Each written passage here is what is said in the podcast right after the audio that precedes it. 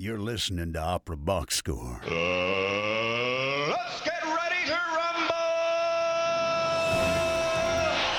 Wherever you are, however you're listening, it's America's Talk radio show about opera. It's Opera Box Score. I'm George Cederquist, joined this week by Weston Williams and Ashley Hardgrave, and yes, even Matt Cummings. Get to that in a second. All right, in this episode, it's the Mother's Day show.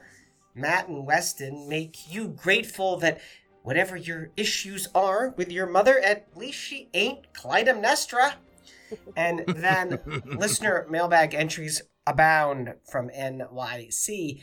Plus, in the two minute drill, hey, can we live without the phone for just one damn hour? Jeez. Make sure you subscribe to the podcast, Stitcher, and Spotify. You're going to click follow Apple Podcasts, hit the plus sign. It's that easy. Send us that voice memo. Email us your hot takes, operaboxscore at gmail.com.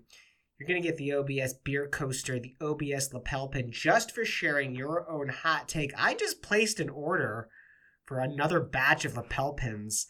Ooh, Ruh-roh. And the they're new selling lap- like hotcakes. the new lapel pins are going to be matte finish, not glossy. Fancy. Are they gonna have pictures of Matt Cummings on them? Is that what that means? They will not. Nice Weston- I don't want it. it's called the most exciting two minutes in sports. It's the Kentucky Derby. Did you win any money? I won absolutely nothing.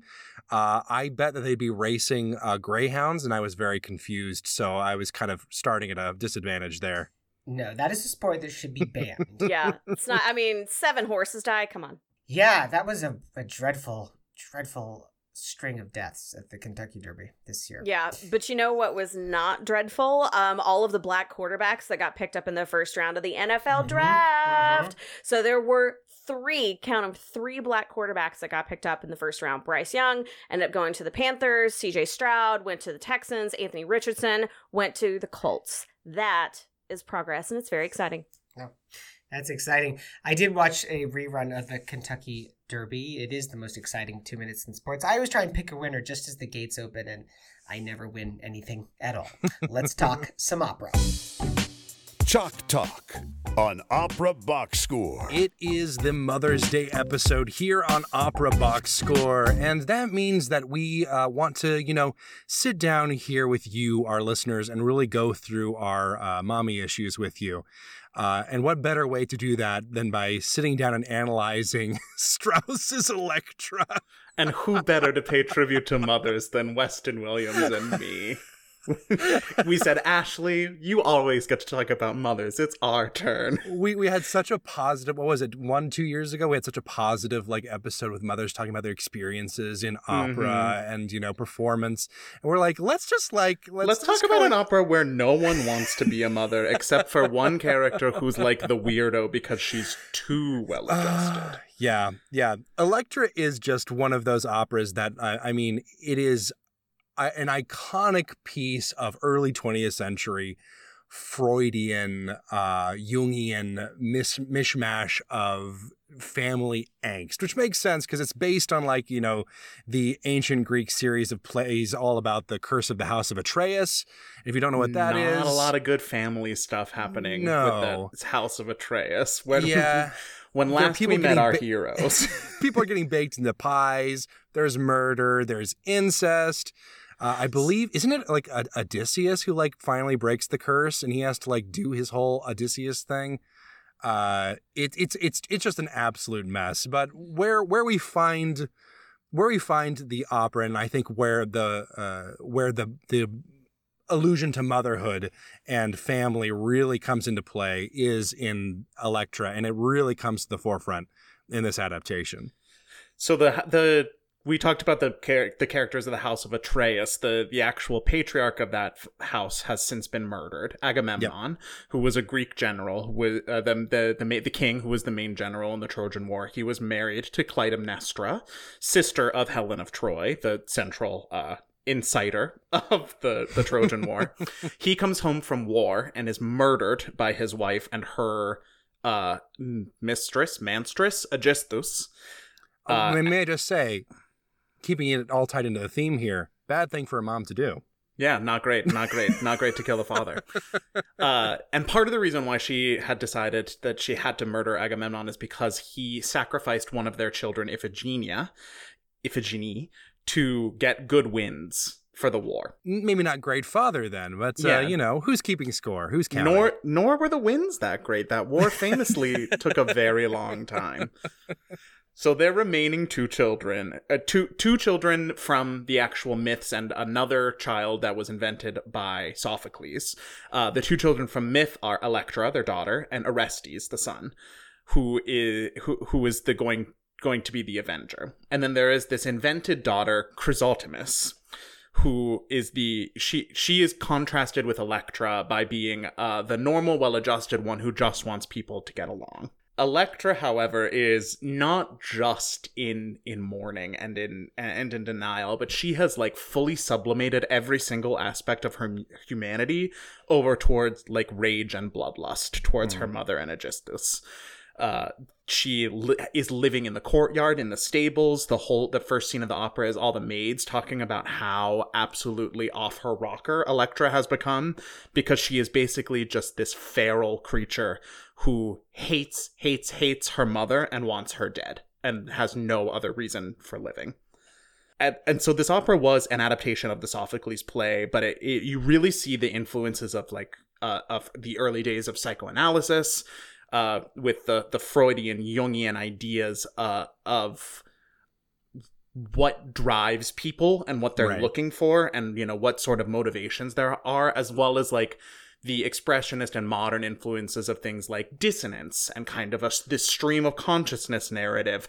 There's a lot of, you know, symbols that don't actually mean anything. They are just symbols to represent abstract concepts like rage or like losing your identity uh, as and, and really can't be interpreted literally.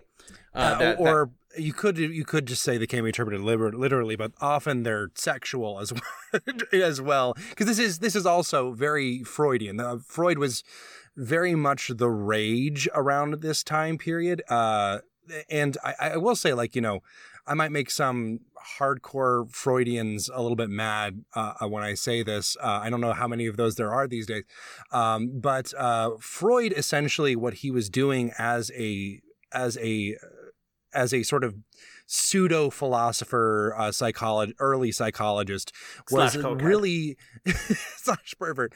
Um, he, he really would reach into ancient Greek ideas. Like uh, I think the big go-to example, id, ego, and super ego, is literally lifted from Aristotle. You know, Mhm. this is no, this Freud is, came up with that, Weston.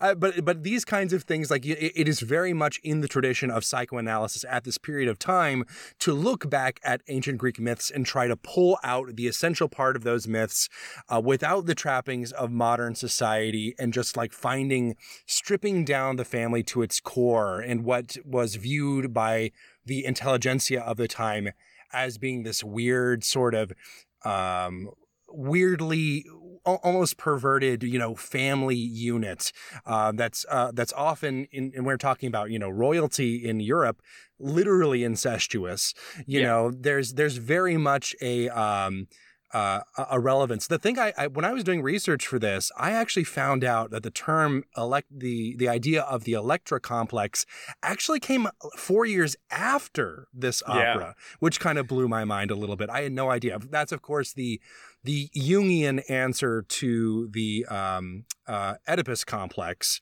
basically the gender swapped version of that. yeah, you know, that, that uh, girls are competing with their mothers for the affection of their fathers. exactly fathers. and you can really see that idea the, that idea in this play really stripped down to its bare essentials in the opera through this modernist lens of like this is the essential gross corrupt sexual humanity at the center of all this it's and it's, such a great pairing with Greek drama because so many of the important moments of Greek drama have to deal with this like chain of confrontations. right Which is very much, it comes from the Sophocles and it's very much how Hofmannsthal continued to structure the libretto. Um, and by like weaving those psychosexual ideas of um, the pathological hatred that every character seems to have for each other, this self perpetuating cycle of violence, and the sexual aberration that's really like at the root of all of this conflict. um he, he took something that was from antiquity and really like brought it roaring into the earliest 20th century where it met up with richard strauss who was in his impression eh, eh, sorry expressionist not impressionist expressionist era rejecting traditional beauty in, in order to convey the powerful feelings of music. There there's a couple um quotes from the, the the philosopher music critic Theodor Adorno about eliminating traditional music's conventional elements, everything formulaically rigid to create this sort of primal scream, uh, so that the anything that's harmonious and affirmative is banished, and it really lives in the conflict and like in the bad place. Uh, and very much it, so. It's it's essentially like almost two hours of very dissonant waltzing that you're asked to do, and that kind of lots of dance um, music, yeah. Uh, that that contrast is part of what makes the opera so compelling, and what what makes these characters um, both so complicated but also so easy to understand as full mm, people mm-hmm, instead mm-hmm. of as um, just tropes. Yeah, exactly. This is, and uh, uh, I see here another Adorno quote. Also, I hate jazz, but, but that doesn't really apply here. Uh, uh let's let's turn now to we're t- this is Mother's Day. We're talking about uh, moms here, so let's focus for a moment on the f- the least favorite daughter, uh, our good titular friend Electra. The least favorite still living daughter. least favorite still living. Yeah, okay. We got we got the the list here, the, the flow chart of where she lies in the family hierarchy. What's her deal, Matt? So she has really been driven basically to the point of madness out of this by this lust for revenge to her father's death. All she thinks about is killing her mother and kill and and her lover that that have so betrayed the family by murdering Agamemnon when he returned from war. Uh, the only joy that she experiences in the whole opera come from this thought of revenge and mm. she has become so unrecognizable in her current existence she's living in the stables her own brother orestes when he does come back in in disguise spoiler alert doesn't even recognize her uh, and she kind she she she sings this short kind of monologue to how she sacrificed everything about her looks and everything about her identity but it's all kind of worth it because like she knows where the axe is buried and she's going to make sure that uh, death comes to those who deserve it uh, her music is really anchored by the agamemnon theme mm-hmm. that it, it that is the bum bum bum bum fanfare that opens the opera uh, and really anchors down her her monologue right at the beginning uh, because she is just obsessed with him. And it this may show how she cherishes her idea of childhood compared to this almost dystopian life that she's living right now. This idea of being her father's daughter is really ha- has taken over her full identity. Yeah I, I don't want to be an armchair psychologist here but it sounds like she might have a bit of an electra complex there are times in the opera where she talks about other things, but they're almost always manipulating those characters. Like there's a long, it, she has a couple interactions with her younger sister Chrysothemis, and we're going to talk about their relationship later. But the second one of these big scenes is like almost a seduction scene, yeah. where she ta- where she sings to her about like how strong she is and how ready she is to be able to like come in and take up arms and be a partner in murdering their mother but this this dream of retribution like fully possesses her and becomes her everything. And in in some ways this embodies um a rejection of the expectations uh, of women at the age. Uh, uh it's a rejection of everything that would that that the society going to see Electra in 1909 would have considered to be the trappings of humanity and and and especially femininity. Yes, very much so. This is very much a time when uh, I, I, feel like we tend to associate the Victorian era with being kind of uptight and, and constricted, which certainly was the case in a lot of ways. But there was also this breakdown, um, this um, this early modern radical reinterpretation of what communities and families could and should be or in the case of this really early, you know, 1909 to 1915 ish, what families are but should not be. um, there's there's a sense that you know uh, if you strip away the trappings of this like overly polite, overly mannered society, this is what you get. You get this ugliness. You get this um, absolute despair that you can hear in this, you know, primal scream in in her Mhm. first aria, allein, allein, uh, alone, uh, wholly alone. You know, it's just uh, it is so so deep, and it just digs in you. and a lot of the ways that Strauss chooses to depict this uh to de- depict her character is by giving her by far the widest range of musical uh both in terms of like actual range of notes that she has to sing and also range of styles so that she's always slithering in and out of Yeah. her actual um like primal pain and into these kind of manipulative modes where she's trying to coax people into helping her get what she wants, which is revenge against her mother. And Yep. this utter rejection of anything related to familial love, of anything related to motherly duty, would have been a very, very shocking 115 years ago and was meant to be.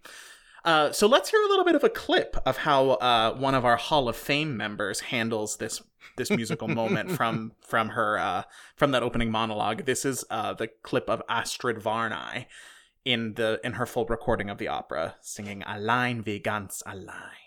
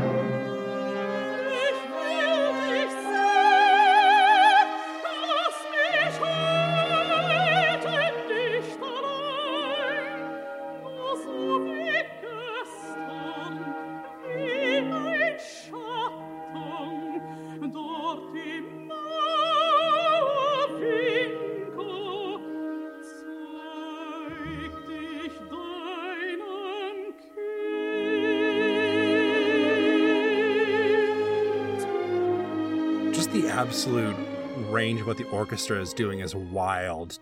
Uh, harmonically, orchestrally, this opera is doing something that you never had never really seen before. It gets about as close as you can get to that, you know, uh, that line that says atonality lies beyond, you know. Um, but the the way Strauss starts constructing phrases, especially in a line Veganza line, uh, uh, uh, orchestral phrases and timbres, especially, is very much doing what he's doing, uh, what Hofmannsthal is doing in the libretto. It's breaking down this family unit into its primal psychological impulses. Strauss really starts in Electra composing on overtones in a really interesting way, which he does even more later on in, um, uh, especially in Frau ohne Schatten and uh, Rosenkavalier. But the way he like builds these big brassy and string chords, finding like uh, harmonics that that that resonate on a primal level, but don't really fit in with the conventional diatonic way of composing, really, really gets gives you the sense that. Um, Things are not just broken because of a, a, a normal family structure. This is something broken at the core of these people having this conflict. And he deploys it in such specific ways and i think especially in the confrontation that kind of is the linchpin of the opera uh the the second of the three big confrontations that electra has with these other characters in her family and that is the one with mommy dearest clytemnestra herself Ah, the titular mother for the Mother's Day episode. yeah, she's um she's a, a piece of work. Um, as we know, like she's you know she did have her other daughter uh get sacrificed, so that might explain why she's a little a little a little mean. But I I, I do want to say like this is this is very much um an opera where it strips away a lot of the backstory. So you don't Mhm. necessarily know that in this presentation. And you just get Electra's perspective as like a daughter who doesn't necessarily fully understand her mother as a person. Um, but knows that what she's do what she has done since she's been old enough to understand, you know, why these decisions are being made. The, these decisions have been terrible. Yeah. and what you do know is that even though Clytemnestra absolutely despises Electra and disg- and you know wants her banished, wants her locked away in a tower, the one the child that she's afraid of is the one who is not there of Orestes. Mm. So she brings her whole retinue out into the courtyard to get Electra's perspective on these horrible, horrible nightmares that she has been take. having. Uh, let me get, yeah, what do you think about these terrible dreams of Orestes who are haunting me? Can I sacrifice a horse? Can I sacrifice a goat? And Electra kind of goes, no, it has to be a person. And she says, oh, which person? And Electra goes, oh, you know which person. and Clytemnestra's like, I don't know which person. Please tell me. I need to know this. I need to know this right now. I'm I will so... kill literally anybody to stop having these dreams. And Electra's like, it's you, ya bitch.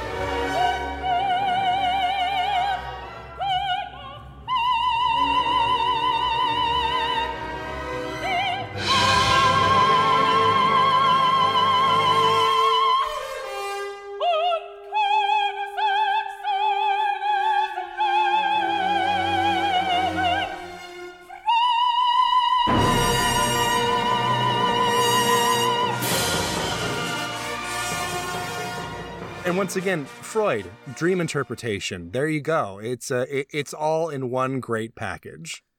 And so Clytemnestra's music in this whole scene is marked by this lack of tonality. It's it, it's it's usually bitonal, meaning the music's kind of in two keys at the same time, uh, and, and with with like a lot of whole tones. Which when you take out any sort of half step from a scale and just have whole tone, then if all the notes are the same relationship to each other, really any note could be any note. And so Yeah. whole tone and and bitonal music like that tends to make you feel very adrift. You have no kind of anchor, no home base where you feel like you're coming back to at rest. Uh, George Bernard Shaw described this scene as Is there anywhere such an atmosphere of malignant and cancerous evil as we get here? and that that really comes across in the music. Uh, that that kind of the the rotting away of any kind of tonal or cultural order.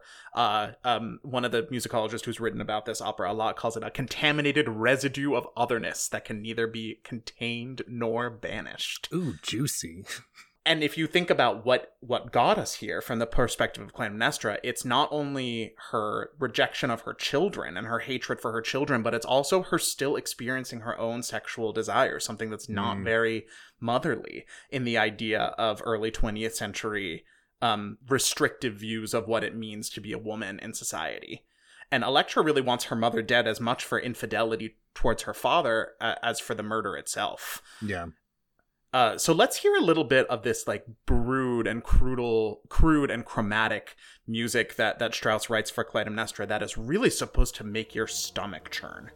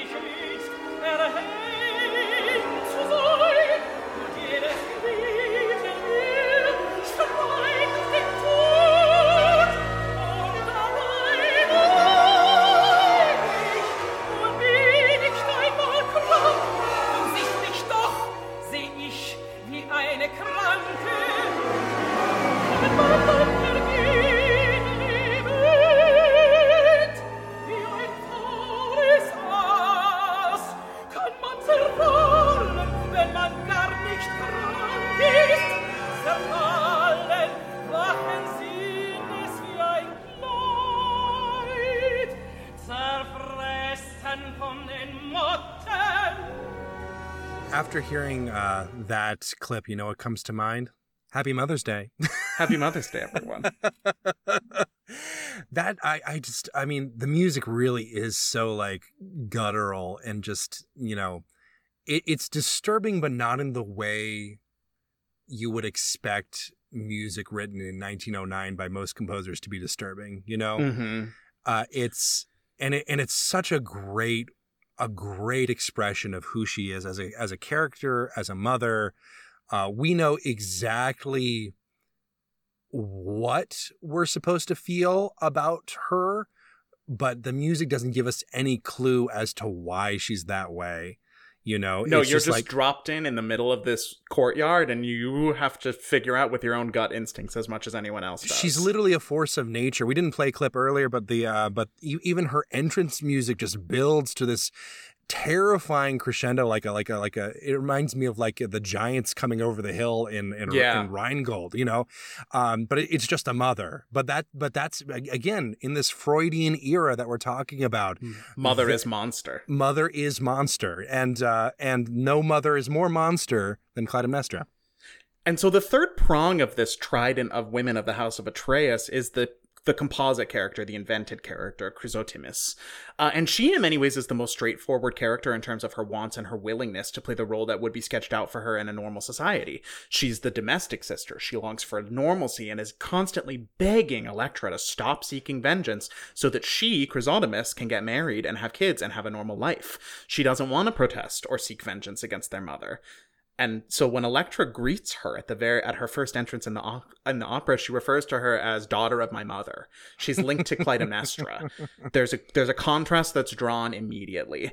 And what Strauss does throughout the opera is he goes back and forth between them being at opposite poles of their relationship and to have them like weaving in and out of each other's voices like fully of the same full like fully united in terms of what it is that they're doing at the end mm, mm. Um i would not call chrysothemis stable. She's just as desperate as every as everyone else. It's just that she's desperate for what she's supposed to want.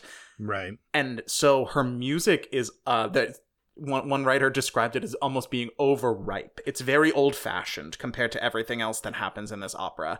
It's really clear cut in its tonality and it's almost like vulgar in terms of how much melody there is when she sings about how she wants to how she wants to have what women want. Yeah, it, it is. It is. It feels confined in a way that Electra, as as as deeply depressed as she gets in all of her uh, in all of her music, she she feels so free tonally to do whatever she wants, and and Chrysothemis is just like, uh, you know, she's the she's society. She's just the the boring cookie cutter wife in this truly atrocious situation. It's always so funny to me whenever I see this opera because You're like, "Oh, here's the E flat major section." D- directors have so much trouble like dressing her up in a way that makes sense for the music, right? Because usually the background is like cracked, dark, um, bloody, ancient Greek, and Chrysothemis just kind of comes in as like, "Here's my here's my okay music." I'm like, "How are you? Why are you like this?" It's more concerning that you're not like the others. you know? she is a re- she's a reaction against her mother just as much as Electra is. She just goes in the opposite direction.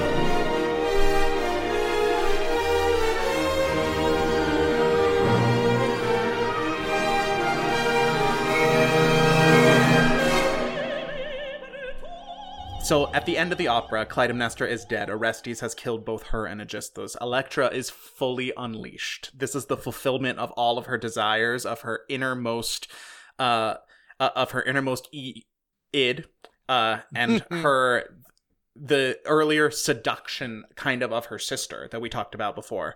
Um, and she dances herself to death in ecstasy, which approaches not just as a happy ending, but as like kind of the only ending possible. There's nothing left of Electra once her mother is dead, because her re- her her revenge has been consummated. Some people will literally dance to death in an ecstasy of vengeance rather than go to therapy. And Electra's ecstasy here is so much that it can even sweep her sister away on the wave with her. She, you know, they, they sing this duet where their voices intertwine and they take turns being the top voice. Um, and it, but, uh, but, uh, but she, and she hopes that her life can begin at last, but eventually she rejects this union with Electra, uh, and runs back over to Orestes and has to, like, has to really uphold these values of society that are just too central of her to give up. And the fact that Chrysothemis, the Marschallin, and Zerbinetta were all premiered by the same singer remains That's one of those facts that I like that you just can't make up. That's so, So, bizarre. When when you hear this clip of uh, uh, uh this outro clip, both from the one before of Deborah Voigt and this this outro that we'll play for you in a second of Deborah Voigt and Alessandra Marc, just try to picture her singing uh, "Großmächtige Prinzessin."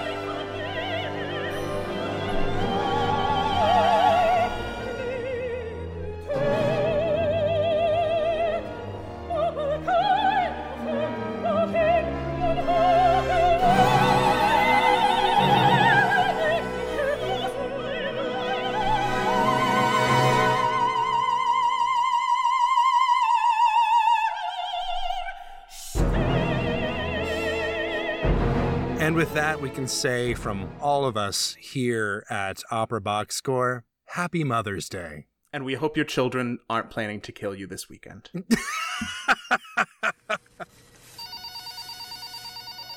Yeah, you got something to say? Then yeah, all right, you can say something. This is listener mailbag. into the listener mailbag. We got a two entries this week, and one of them is actually a two-parter, which we're gonna split up more about on that in a second. PJ in NYC says, "quote I, I was chatting with a major opera fan at the Met last night at the La Boheme intermission. You're gonna get that audio in a second. This guy had been to four operas in the last four days, and apparently one of those was Champion, and he had been." At the fight between Emil Griffith and Benny Paret. And appar- apparently, in the crowd, everybody knew what was going on. They were stopping. They wanted the ref to stop the fray. Paret went down, didn't get up. Paramedics apparently put him on a gurney and wheeled him three blocks down 8th Avenue to the hospital. Wow. Jesus. I thought that was crazy. That's wild. This is what PJ thought of the Zeffirelli Bohème. Oh, Opera Box Score The Memories. I remember all the productions in the past of seeing La Boheme at the Met with the Zeffirelli production. It is a thrill to be back. It's a beautifully exciting Tuesday night. Uh, the, the house is really on fire. Everyone's enjoying every second of this. The arias and all the stuff from Bohème, of course, you can't go wrong there. The singing is wonderful. We're enjoying Sylvia D'Eramo making her big moment, her big debut, really, on the Met stage. I've seen her sing uh, in recital in other places. I've met her once. Very exciting to see Sylvia kind of have a big, big moment on the, on the stage. Of course, I don't need to tell you anything about the production or any of the highlights. It's just embedded in all of our DNA at this point, particularly this production, the Zeffirelli production. I hope they never ever change it. Uh, it's like an old grand old dame, right? Uh, as they say in sports, Juventus. They call her the grand old lady, and in this case, I think this is kind of one of the grand old ladies of the opera. Thanks for listening. I'm excited to report to you always. It's another great night here at the Metropolitan Opera. Goodbye, Opera Box Score. That's Finn saying goodbye. We'll talk again. Look, I love PJ. Otherwise, I wouldn't have him on the show the whole time. We Here- love PJ. Here's where we're gonna have to disagree. I, I, I don't think Zeffirelli should be in anyone's DNA. Like, I'm so allergic to those productions. I I get his point, but like, I, he and I would need to have a little chat about whether or not those productions have or even had merit at any point. Well, we can we can put you both in the champion boxing ring and see what happens. That I would definitely lose. I think. and Niusha also at NYC, they wrote in, uh, they've corresponded with us before, and responded to both Champion and Lohengrin at the Met. Now, their Lohengrin response is complex, and we're going to save that part for next show so we can give it the time that it deserves. On Mhm. Champion, they say, quote, considering how experimental it was with a lot of choreography and professional dancers and its diverse cast of racial and gender identities, I, I wasn't expecting to see it at the Met. They go on to say, Ryan Speedo Green was brilliant and otherworldly beautiful as the young Emil. I think Oliver would have liked seeing him in the boxing ring finding other beautiful men. Uh, Just Oliver. yeah. And then they go on to say Yannick Nézet entered the orchestra pit in black silk boxing robes. Hot. I had not.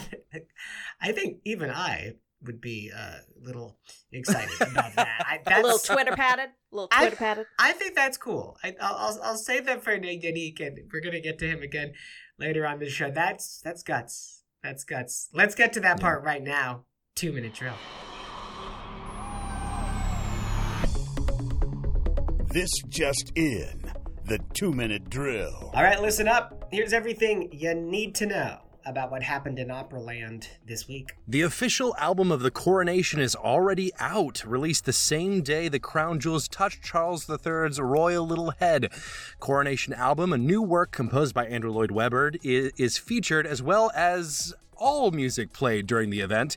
Singers at the coronation included Sir Bryn Terfel, Pretty Yende, and Roderick Williams, as well as conductors John Eliot Gardiner and Antonio Pappano. Washington National Opera is distancing itself from season sponsor General Dynamics, a military contractor, after announcing the premiere of Grounded, an opera exploring the psychological toll of drone warfare next season.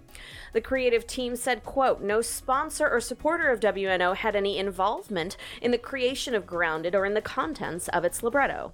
WNO has also changed its website to clarify General Dynamics as a WNO season sponsor rather than a presenting sponsor for the opera itself. Central City Opera has offered a four-year contract to AGMA, saying, quote, AGMA actively allowed its contract with Central City to expire last August, thereby leaving its members without an agreement. Should the labor union choose not to sign the contract offered by us, the two organizations will engage in federal mediation to reach resolution before the summer festival. There's no basis for AGMA's threat of a work stoppage. Yannick Nézet-Séguin stopped a Philadelphia orchestra concert not once but twice due to ringing cell phones. Uh, there was no mention of what he was wearing at the time. Probably wasn't the silk boxing ropes, but maybe it was. uh, the first interruption happened in a slow, quiet pre- passage of Bruckner's Ninth, causing Nézet-Séguin to stop and restart the movement. When a phone rang out again around the same point, he turned to the audience and asked, Can we live without the phone for just one damn hour? The conductor told the Philadelphia Inquirer that he was fed up after hearing at least four rings before finally stopping the show. Liverpool and Manchester are frontrunners to be the new home of English National Opera after Arts Council England's decision to slash funding for the company earlier this year. ENO CEO Stuart Murphy said three finalist cities would be selected by the end of May and added Liverpool and Manchester were, quote, strong contenders. Bristol, Birmingham, and Nottingham are also in the running. Valery Gergiev has at least one fan, Vladimir Putin.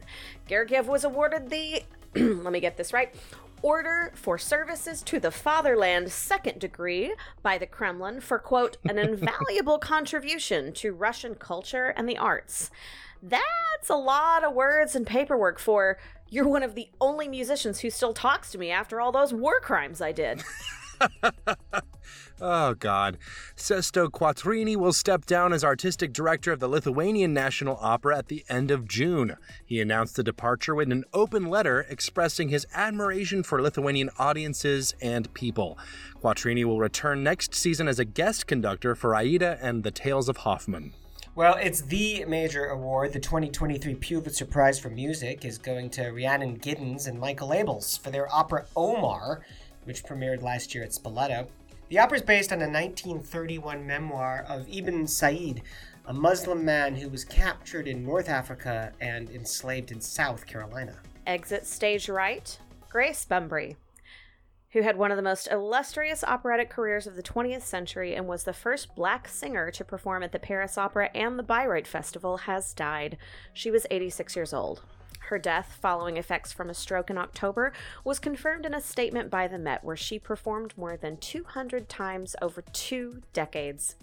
OBS will dedicate a segment to Miss Bumbry on a future episode. Czech mezzo-soprano Soňa Červená has died at the age of 97. Červená was a guest singer at the Berlin State Opera in East Berlin when she emigrated to the West in 1962 through the last open crossing in the Berlin Wall. The Iron Curtain kept her outside her country for 30 years. She was particularly known for Carmen, but played over 110 roles in her career, even performing as recently as last year in Rome. And on this day, May 8th, in 1829, it was the birth of American composer and pianist Louis Moreau Gottschalk. In 1846, Oscar Hammerstein, the German American opera composer and impresario, was born, not to be confused with the second version of that. In 1863, Italian soprano uh, Cesira Ferrani was born. She created the role of Mimi in Bohème and Manon in Manon Lescaut by Puccini. In 1930, it was the birth of Irish soprano Heather Harper in Belfast. In 1932, Italian tenor Carlo Cossutta was born in Italy.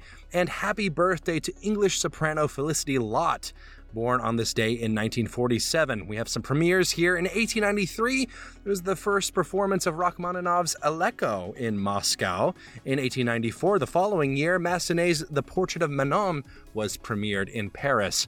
In 1946, Giancarlo Menotti's opera The Medium premiered in New York City. And in 1996, Lowell Lieberman's opera The Picture of Dorian Gray premiered at Monte Carlo Opera. And that's your two minute drill. Vive! Vive,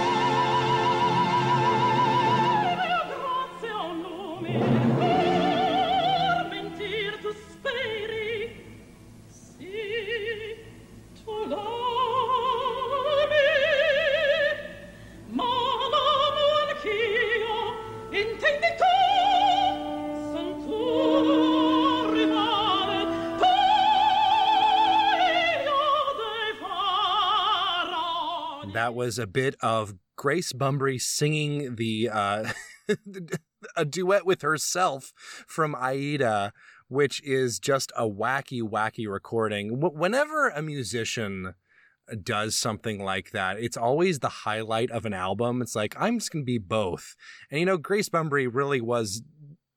What a career! If anyone deserved to do a duet with her, herself, it, it was her for sure. Well, and that was one of her things. I mean, A of all, I am heartbroken. We just got this news. I haven't even processed my feelings about it yet. But that was something that she was really proud of was the fact that her instrument, her voice, could sing both of these Mm. roles. She originally started out as a Exactly, mezzo. She ended up going up into things that were higher, but she never really lost like that spectrum. She's got the zenith and the nadir, so she really could do all of those things. And I am looking forward to having Matt on a future episode where he goes absolutely ham on another Grace Bumbry tribute. That will be coming shortly. That, that is going to be do not miss. Uh, Weston, did you watch the coronation? I did not. Ashley, did you? I watched bits and bops of it, and I, I saw a couple of clips afterwards. How about you? I, I watched it three times. I think that's a What? drink for all of you playing at home. This is not surprising in any way. So- but go on. I so I got up at four thirty central. Oh lordy.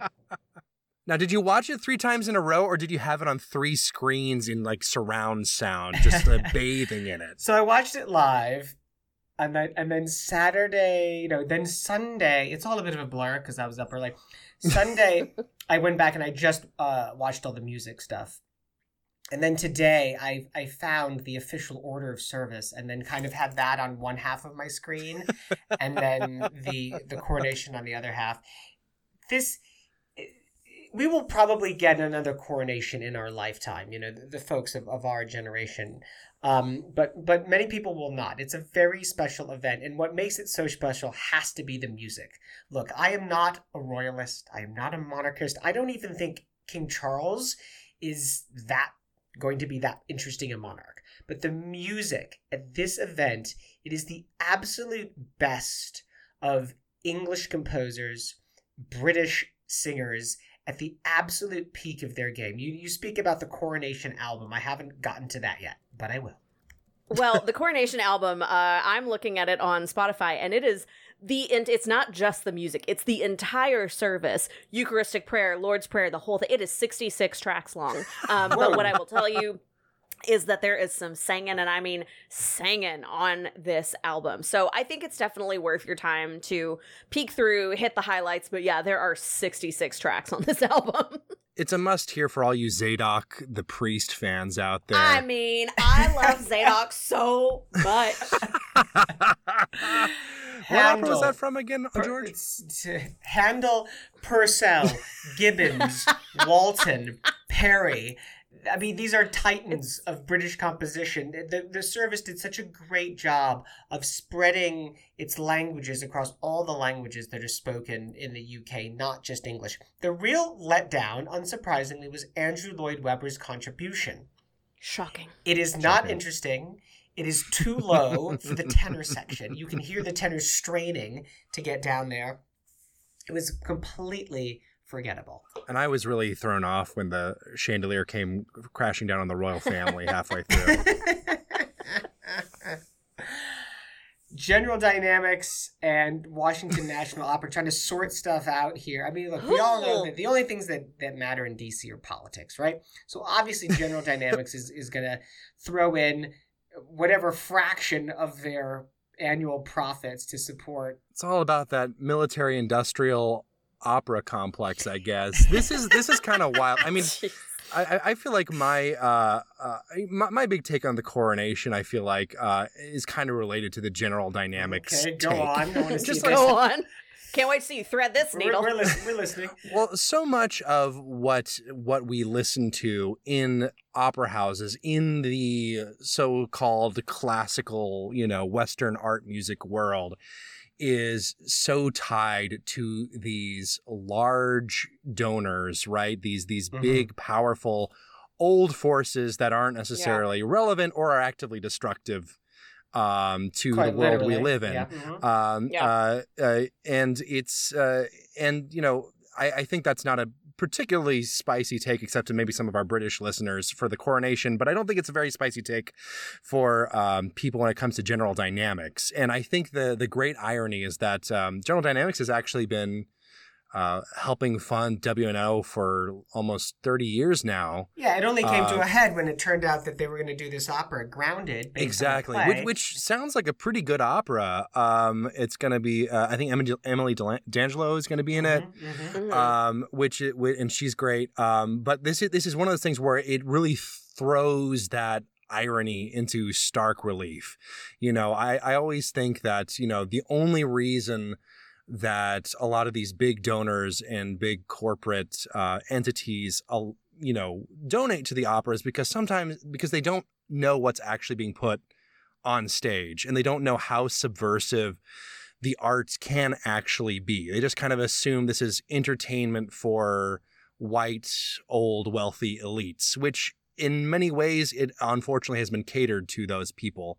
But uh, I think that uh, we really need to find a way to to divest ourselves as an art form from oil companies, defense contractors, all Well, this, this, kind this of is thing. what you know, the Royal Opera House did. The Royal Opera House was was being sponsored by Shell or BP, I think. Yeah, and yeah, they yeah. were like, "No, we're we're not having that." Anymore. Yeah, and this is one of those. I, I I get that it's difficult to fund your opera. It's an it's it's such an expensive art form if you're doing it on a on a grand scale. I mean, unless you're doing like you know a storefront production, you know the, they the can do opera for is about the damage, the collateral damage of drones in the form of PTSD. Does anyone really think General Dynamics is like trying to promote that narrative?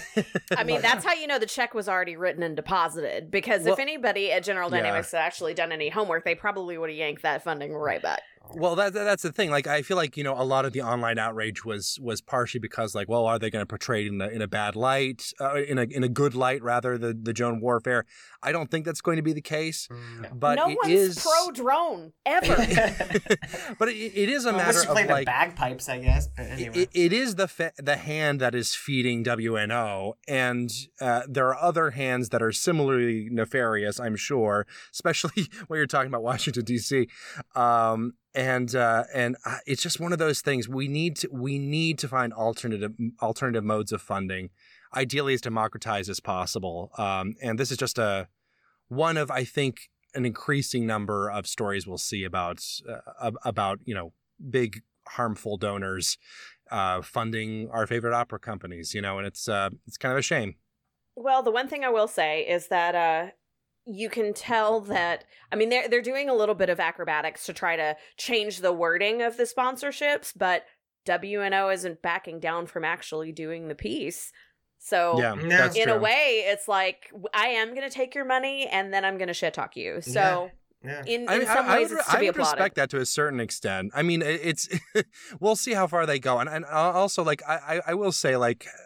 I- think there is a lot. I don't think there's like direct pressure on them to be like change this make the drone warfare sound positive or whatever.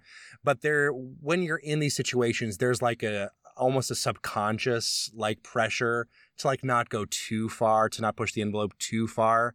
Um, I would love them to just go like absolutely just like go to the wall and just tear General Dynamics specifically apart.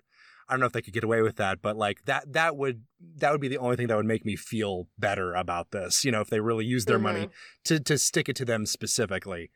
Yeah. Um, but uh, we'll see what happens. I I I think independent of the funding, it has the potential to be a really interesting show. Uh, we'll see what happens, and we'll Well- see if they st- if they stay with the funding going Apparently, forward. Apparently, we're going to see what happens to this uh, Arts Council England ENO. Yeah. debacle. I mean, what, what is this? The Olympics? Like we're trying to pick like an Olympic host city. It's like, well, these are the these are the sort of finalists. I, I again, I I do not understand. Liverpool and Manchester are, are under consideration because they're very big cities and they're they're for the north. They have active cultural lives. They they Yeah. they don't need to add in an opera company to like improve themselves. It's the same with Birmingham. I'm impressed that that Bristol's in the running. I think that'd be an excellent choice. It, it's too far south in the country. It's too too close to London. But the way that this is being handled is just it's just so grotesque. It, it's almost like a sort of a popularity competition or something Yeah. it, it's it's gonna I don't know if it's gonna end in tears. The the the Central City Agma thing it is gonna end in tears. I said this at the end of last year that there wouldn't. This is my prediction that there wouldn't be a CCO season this summer, and I'm gonna be vindicated based on the two minute drill extra that we just had on the show. You're gonna see it is not gonna end well. Yeah, I, I, I, I think you're probably right. This is this is not this is not a proposal that is like we think we might actually be able to get them to agree on this. This is a you know double bird kind of statement from uh, CCO uh, against AGMA.